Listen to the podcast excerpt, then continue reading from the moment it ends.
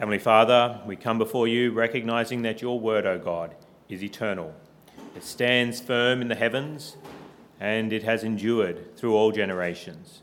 And so, Lord, we ask that you would send the Holy Spirit to us now and help us to rejoice in your word as we read it together and seek to understand what it teaches us about how to live for your glory and our joy.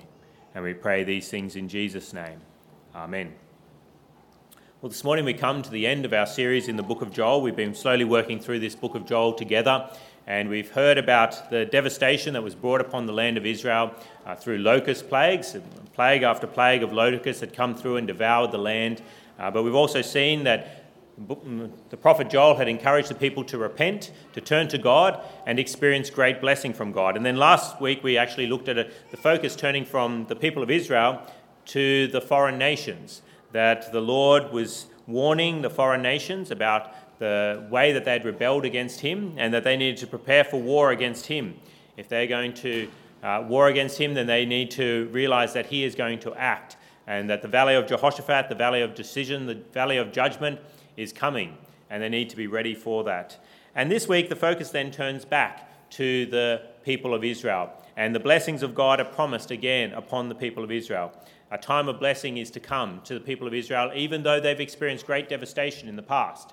That God has promised that He will bless them in chapter 2, and then He ends the book by promising these blessings in greater detail. And so, how do we know that God will bless His people? How do we know that He will bless His people? Well, in verse 18, we see wonderful descriptions about how God will bless His people. We see that the mountains will drip new wine in verse 18, and the hills will flow with milk course, new wine is uh, a, a, wonderful thing for people to in, enjoy, uh, whether it's grape juice or fermented grape juice. And of course, milk is something that people delight in as well. And this is something that the Israelites would have been missing as the locusts have come through and, and devoured every plant matter that is in the place. They would have been missing the wine, they would have been missing the milk.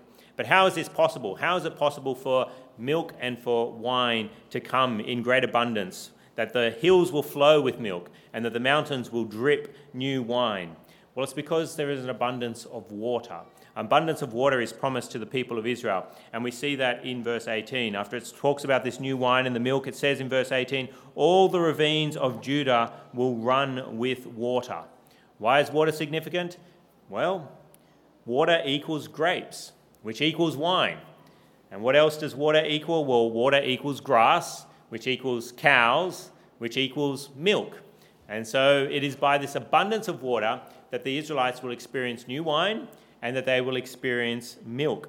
And what else does this water bring? Uh, what else does this water come to? Well, we see it in verse 18. It's not just to produce grapes and to produce grass and that produces milk. We see in verse 18 a fountain will flow out of the Lord's house and will water the valley of acacias. What are these acacias? What are acacias? Well, acacias are trees that grow in very barren, dry areas. Uh, you think of even in here in Australia, we have a very well known acacia plant, acacia tree, and that is the wattle. The Australian wattle is a form of acacia. And so, why does Joel mention acacias here in verse 18?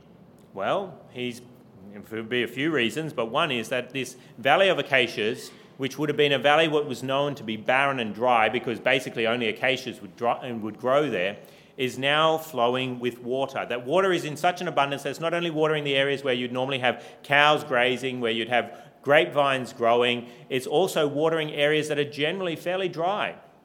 The valley of acacias will experience water as well. And so there's this picture of a great blessing of God coming to the land of Israel. But where does this water come from? Where is this water going to flow from?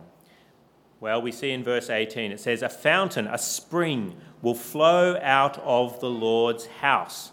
There's this fountain that's going to give so much water to the land. And where is it coming from? It's coming from the Lord's house. And this is an image that is given here in Joel chapter 3, but it's also given in another place in the Bible as well uh, that is uh, very clear on this that water flowing, image of water flowing from the Lord's house, and that is in Ezekiel chapter 47. Turn with me now because it gives even greater detail than we have in Joel chapter 3, verse 18. It's page 869 if you have a church Bible, page 869. I encourage you to turn to it now. And we'll read a, a fair chunk of Ezekiel chapter 47, which gives another perspective of this spring of water that flows from the house of the Lord. Chapter 47 of Ezekiel, page 869, 869, and we'll read from verse 1. Verse 1 of Ezekiel chapter 47, where it says, The man brought me back to the entrance of the temple, and I saw water coming out from under the threshold of the temple toward the east, for the temple faced east. The water was coming down from under the south side of the temple, south of the altar. He then brought me out through the north gate and led me around the outside to the outer gate facing east, and the water was flowing from the south side. See this image that's given here in Ezekiel of water flowing out from the temple of God. And then verse 3 continues As the man went eastward with a measuring line in his hand, he measured off a thousand cubits and then led me through water that was ankle deep. He measured off another thousand cubits and led me through water that was knee deep. He measured off another thousand and led me through water that was up to the waist.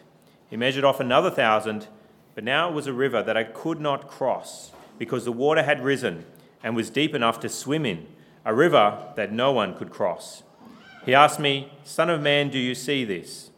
Then he led me back to the bank of the river. When I arrived there, I saw a great number of trees on each side of the river. He said to me, This water flows toward the eastern region and goes down into the Arabah where it enters the sea. When it empties into the sea, the water there becomes fresh. Swarms of living creatures will live wherever the river flows. There'll be large numbers of fish because this water flows there and makes the salt water fresh. So where the river flows, everything will live. Fishermen will stand along the shore from Engedi to Eglaim. There will be places for spreading nets. The fish will be of many kinds, like the fish of the great sea. But the swamps and marshes will not become fresh, they will be left for salt. Fruit trees of all kinds will grow on both banks of the river. Their leaves will not wither, nor will their fruit fail. Every month they will bear, because the water from the sanctuary flows to them. Their fruit will serve for food, and their leaves for healing.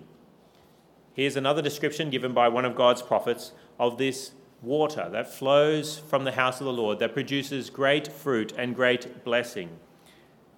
So, where is this fulfilled? This prophecy that is given in Ezekiel chapter 47, but also in Joel, in the book of Joel, which we've been looking at. Where is, when is this fulfilled? Where has it been fulfilled? Well, it's clearly not fulfilled today as you go to Israel and look for a physical fountain, spring that is flowing from the temple of the Lord.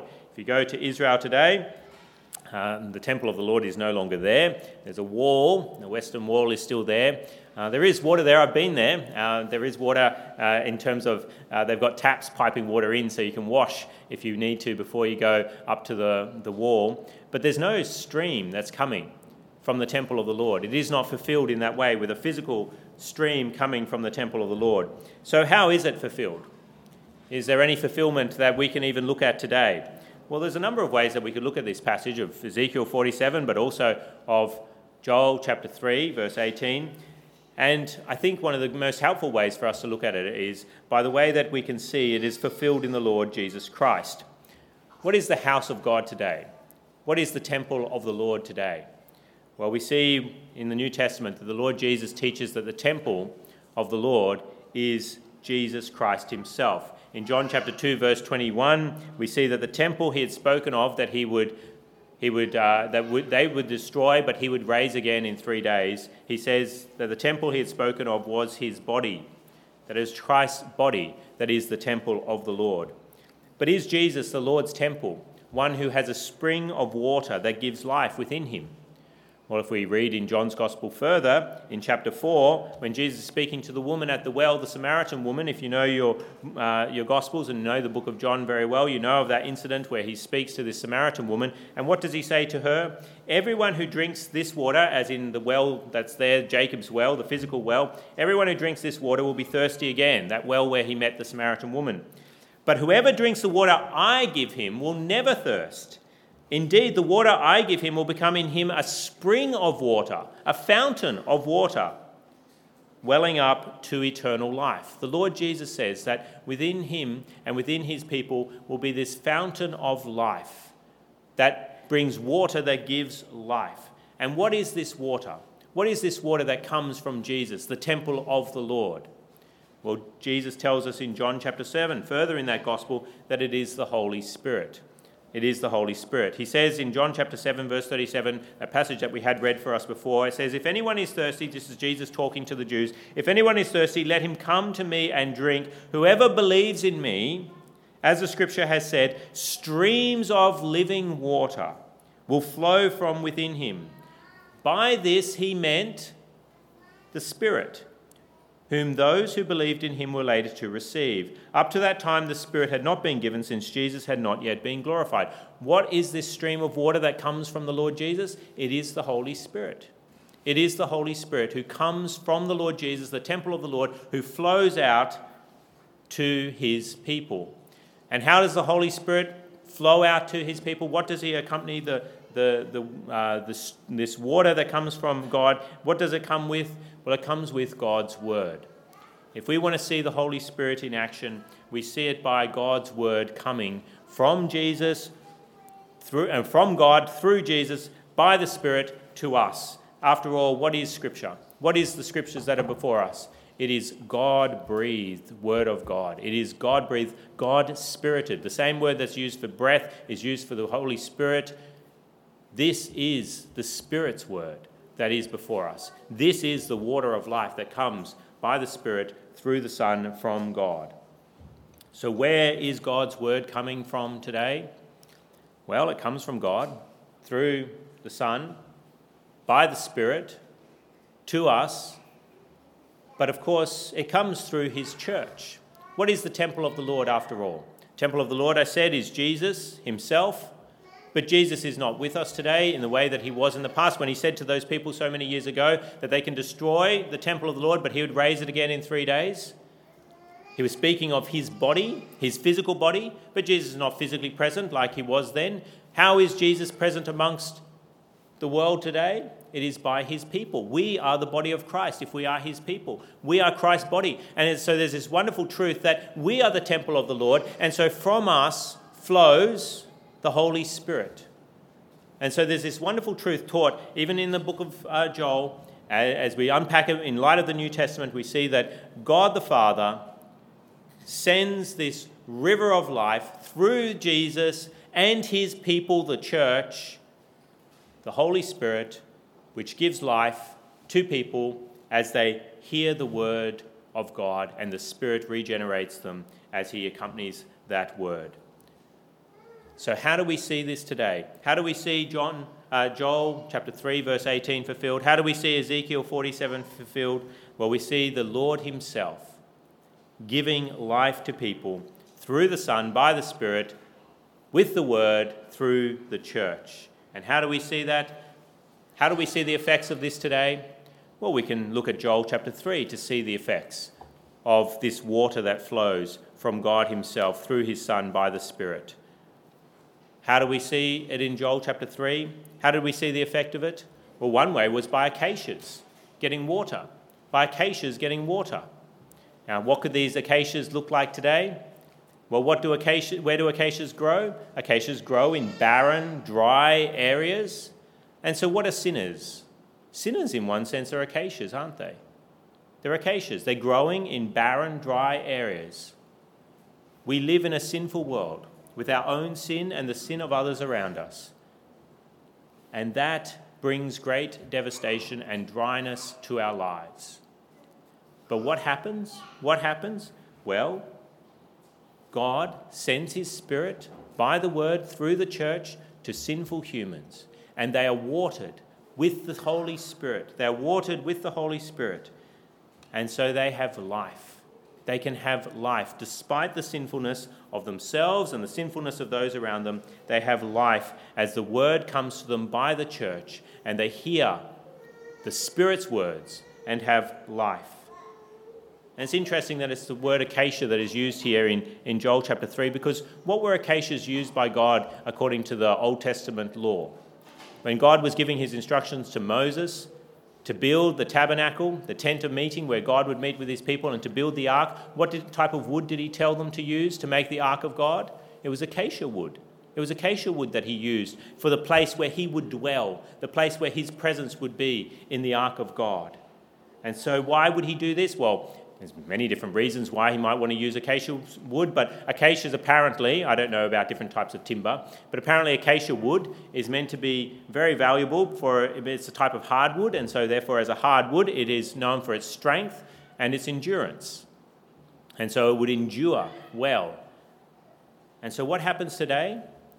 Well, acacias are watered by the Spirit, and then God takes those acacias, those sinful humans, and he uses them for his dwelling place, for the church, for his body. He lives within them. And so we see as the fountains flow from the Lord's house, this fountain flows with water from the Lord's house to water the valley of acacias. It is fulfilled in us who know our sinfulness, know our dryness and our barrenness, but we drink of the Holy Spirit. And God, in His mercy, uses us as his dwelling place. He uses us as acacias to make his dwelling place. So that's one way that we see this fulfilled today. What's another way that we can see it fulfilled today? We see it by the acacias, by sinful humans actually being taken and used by the Holy Spirit's water to be part of God's house. Well, it's also, what do we see in, in Joel chapter 3? The effect of this water? Well, it's the producing of fruit, of grapes, and milk. And of course, if we look into the New Testament, what do we see that the Spirit produces in his people? It's fruit, the fruit of the Spirit of love and joy and peace and patience and kindness, all these things that the Spirit produces in his people. If we want to know that this prophecy is being fulfilled today, that the water of life, the Holy Spirit, is coming, we look at the people of God and we see the fruit that is produced in them, the fruit of the Spirit. But there's another way that we can also see it fulfilled today. We can see this prophecy fulfilled. And how is that? Well, it says God's house, his church, is a river of water of the Holy Spirit flowing to other sinful humans. It's interesting what we see in verse in verse uh, 18. It says, In that day the mountains will drip new wine, and the hills will flow with milk. All the ravines of Judah will run with water. A fountain will flow out of the Lord's house and will water the valley of acacias. What is the function of the Lord's house? Well, for water to flow from us, if we are his house, to water other acacias. Not everybody has been taken to be part of God's house. There are many sinful acacias out there living in dry and barren conditions. But as God, through Christ, sends the Holy Spirit with his word through his church, acacias are watered. And as the gospel then goes out, as the the scriptures go out to others, we see that they are watered just as we were watered many years ago for many of us who have believed. We have been added to God's house, but others have not. And so this is fulfilled. Joel chapter 3, as others are watered by the Holy Spirit today. Now, is this the only fulfillment that we see of Joel chapter 3 and Ezekiel 47? Well, there's other ways that we could look at it, of course. Uh, I've tried to look at the New Testament and look at the Lord Jesus and what he says about being a fountain of life and the Holy Spirit being that water of life. But there's another even greater fulfillment that is yet to come where this prophecy is fulfilled. And where is that? Well, it's in heaven. John in the book of Revelation talks in similar language that we see in Ezekiel 47 and we see in Joel chapter 3 of heaven itself. Turn with me now to Revelation chapter 21, to the end of your Bibles. And we'll look at verse 10 and following. Revelation chapter 21, which is found on page 1230 if you have a church Bible, page 1230. Revelation chapter 21, and we'll read from verse 10. Of course, Revelation 21 describes uh, the, the heavenly Jerusalem. Uh, no, sorry, verse, yeah, verse 20, chapter 21, verse no, we won't read from verse 10. From verse 10 of chapter 21, we see a, a description of heaven, but we'll actually jump to uh, verse 22, uh, ch- verse 1 of chapter 22. Chapter 22, verse 1. Revelation 22, reading from verse 1, where we read, Then the angel showed me the river of the water of life, as clear as crystal, flowing from the throne of God and of the Lamb down the middle of the great street of the city. On each side of the river stood the tree of life, bearing twelve crops of fruit, yielding its fruit every month. And the leaves of the tree are for the healing of the nations. No longer will there be any curse. The throne of God and of the Lamb will be in the city, and his servants will serve him. They will see his face, and his name will be on their foreheads. There will be no more night. They will not need the light of a lamp or the light of the sun, for the Lord God will give them light, and they will reign forever and ever.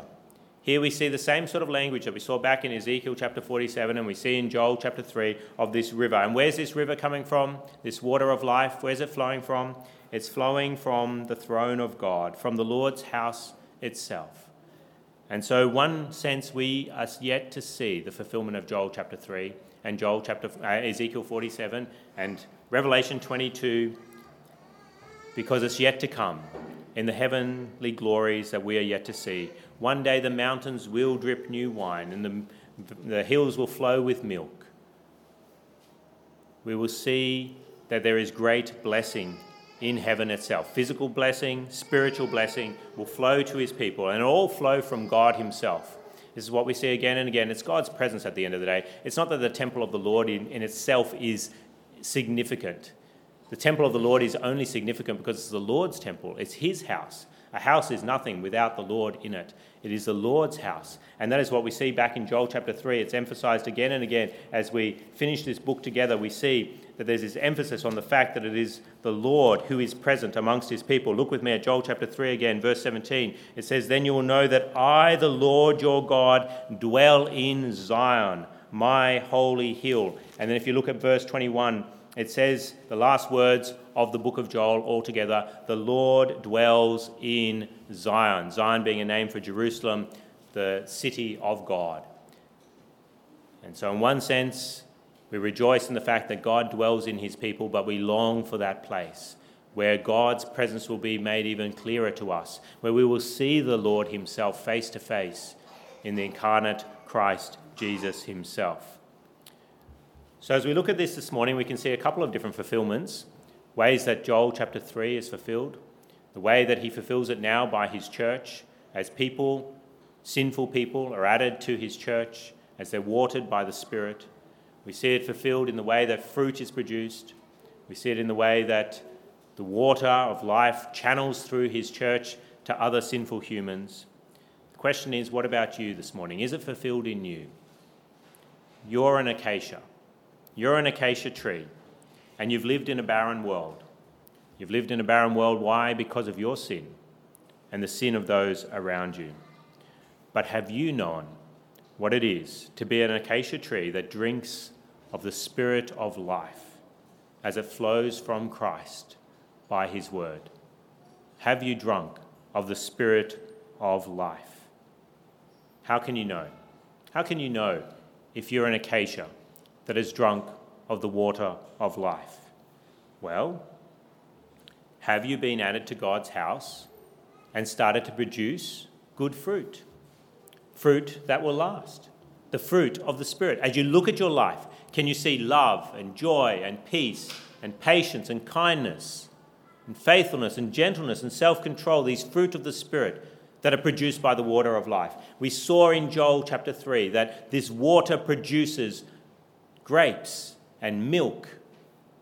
Is that what your life is characterized by? And as you look at your life, can you see yourself as one through whom the Holy Spirit flows to water other acacia plants?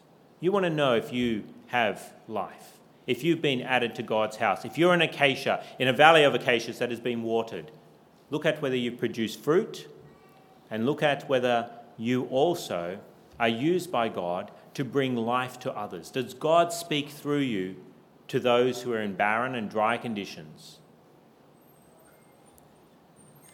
If you look at your life now and see that you're not producing fruit, that the water of life is not flowing through you to others, then you should drink now.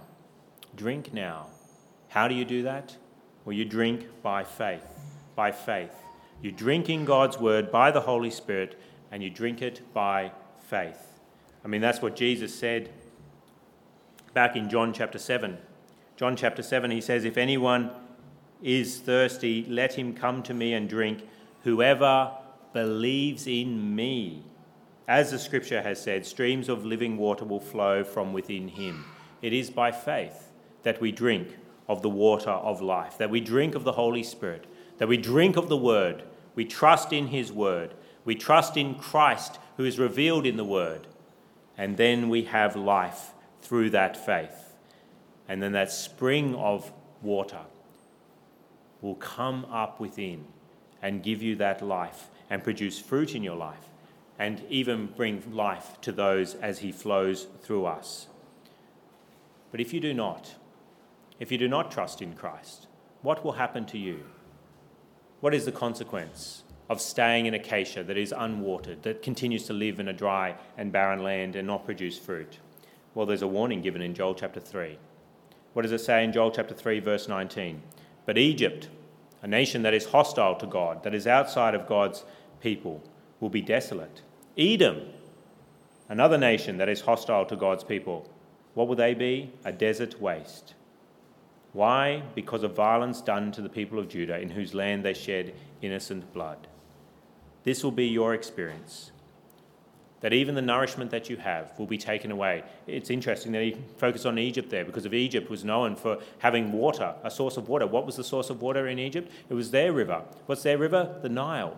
And it would flood the banks on a cyclical basis and water the land. So that even we see Abraham and Jacob going down to Egypt when there was, uh, when there was a, a famine in the land because there was still food in Egypt. But even what they have will be taken from them.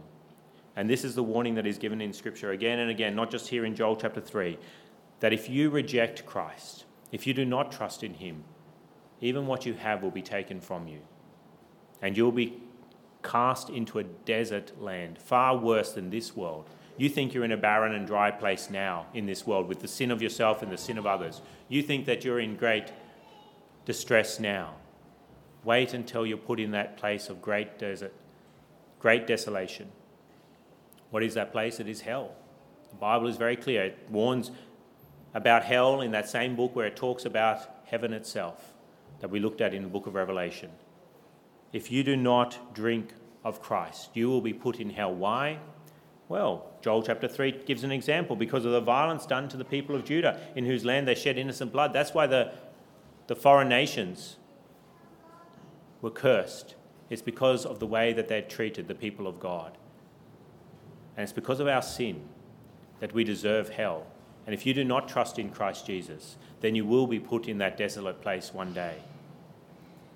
But I encourage you, I encourage you Drink of God now. Drink of Christ Jesus. Drink of the Holy Spirit. Drink of His Word by faith before it is too late, before you are in a desolate and a desert waste. But if you have drunk from the fountain of life, if you have drunk of the Holy Spirit, what should you do? What should we do who have drunk of the Holy Spirit, who we have drunk of Christ? Well, we should keep on drinking. Keep on drinking by faith. Drink of His Word again and again. Where do we drink of His Word? Well, it's from our Bibles. We drink of His Word from our Bibles. It's wonderful that the Word of God, the Scriptures themselves, the Spirit breathed Word, has been preserved over the centuries by Christ's body, the church. Mainly, they've been the ones that continued to look after the Scriptures, of course, under the hand of God They've been preserved for millennia so that we can drink of them today and have that life that they give. And where else should we drink of the Word of God? Well, it's not just privately as we read our Bibles, but we should come to the, the temple of the Lord. We should come to the body of Christ. We should come to the house of God where the water flows freely. And that's what you've done this morning in one sense. You've come to the temple of the Lord, not the building itself, but the people of God. As you come here and hear the word preached, as I've been up here talking about God's word, you have been drinking from the fountain of life by faith as you're believing these things that are taught to you from the scriptures. And what else should you do? You should continue to drink if you're a Christian, but you should also produce fruit through the water of the word. As you meditate upon God's word, you should be producing fruit. This is what the scripture teaches again and again. Even Psalm 1 classic psalm that opens the Psalter and also is a good summary of the whole of the scriptures in one sense. Psalm 1, verse 1 says, Blessed is the man who does not walk in the counsel of the wicked, or stand in the way of sinners, or sit in the seat of mockers, but his delight is in the law of the Lord. And on his law he meditates day and night. And so, what is the result of him meditating upon God's word day and night? He lives like a tree planted by streams of water, which yields its fruit in season, and whose leaf does not wither. Whatever he does prospers. If you're not drinking from the word, how can you ever produce fruit? But if you are drinking from the word, look for that fruit, the fruit of the Spirit produced in your life. And what else should you be doing if you're one who drinks of the water of life? Well, you should be that channel by which the Spirit flows to others, to other acacia plants who live in a dry and barren land and do not know the water of life. So many around us are acacias, living in the valley of sin, the valley of acacias. And one day, where will they be? They'll be in hell. They'll be in that desert place, that desolate place. Unless what? Unless God waters them with people like you and me, who have the Spirit within us, who live in Christ, and the water wells up within us for our eternal life, but for the life of those around us. It's an immense privilege that the fountain of life is within us. And so we should embrace that privilege and water the lives of others. We should be that river of water flowing out to others so that they can also have life and be added to God's temple to be added as acacia hardwood to his temple where he dwells by his Spirit. Won't you be that river of life to others? That the Holy Spirit will flow from you? Won't you open your mouth and speak words of life to others and not simply keep them in to yourself? And if you do these things, if you keep on drinking of God's word, privately, corporately, if you keep on producing fruit, if you are a river of water of life for others, what does that mean?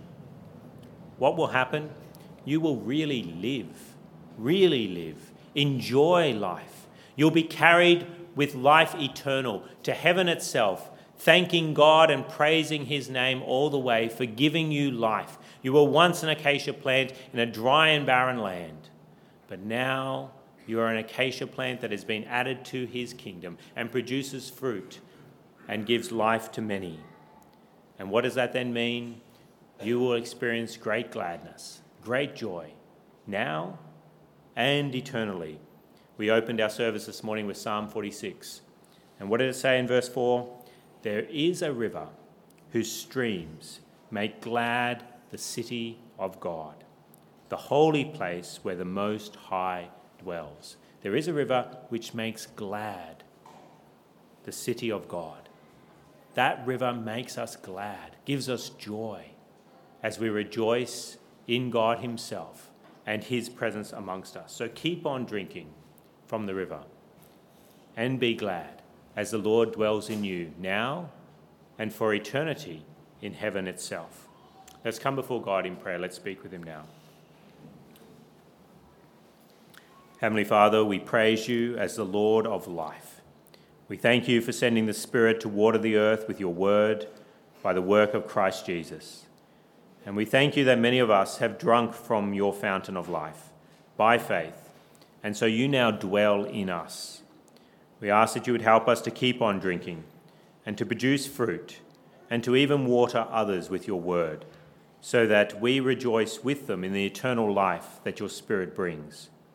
But Lord, if there is anyone here this morning who has never drunk of the Lord Jesus Christ, never drunk of your Holy Spirit, never drunk of your word, oh Lord, grant them faith now, so that they drink of the Spirit from Christ and start to produce fruit and have eternal life and the joy that comes of knowing you. And we pray these things in Christ's name. Amen.